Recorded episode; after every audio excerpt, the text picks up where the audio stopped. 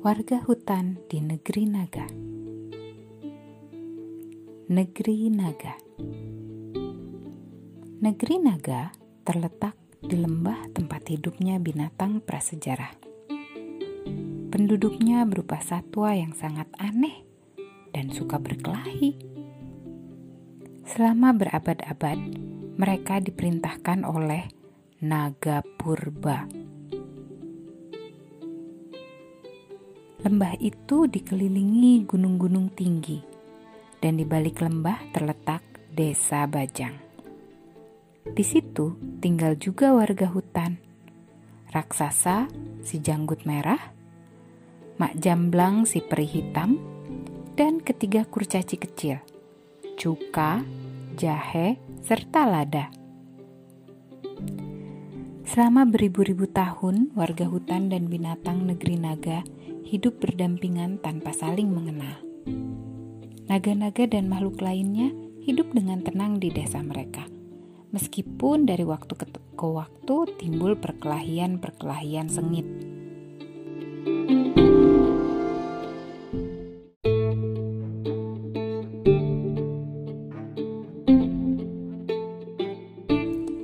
Tetapi bagi rakyat yang suka ribut-ribut, perkelahian merupakan barang biasa. Namun, ini tidak berarti bahwa mereka jahat. Tingkah lakunya hanya berarti bahwa mereka cepat ribut. Tentu saja, semua tahu bahwa naga dewasa jauh lebih baik kelakuannya daripada anak cucu mereka.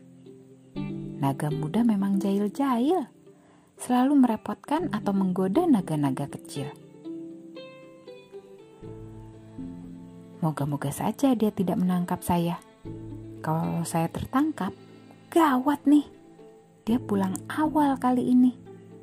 Kata naga nanta sembari lari terengah-engah dari sarang Pandirati, tempat dia mencoba mencuri telur. Khasnya, binatang-binatang negeri naga cukup teratur bila mereka mengatasi hal-hal praktis. Tetapi sebenarnya mereka sangat primitif dan terlalu malas untuk berusaha serta memperbaiki diri.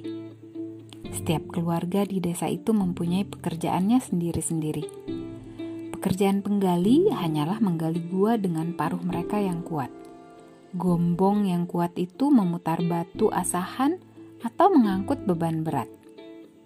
Makan siang sudah siap, seru istri-istri naga. Dengan demikian, mereka semua menyerbu meja.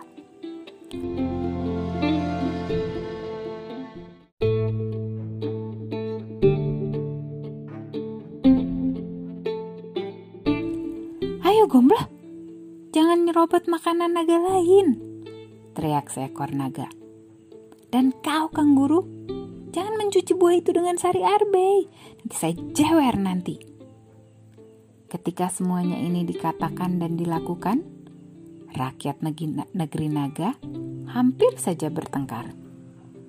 Tapi memang tak ada satupun yang sempurna.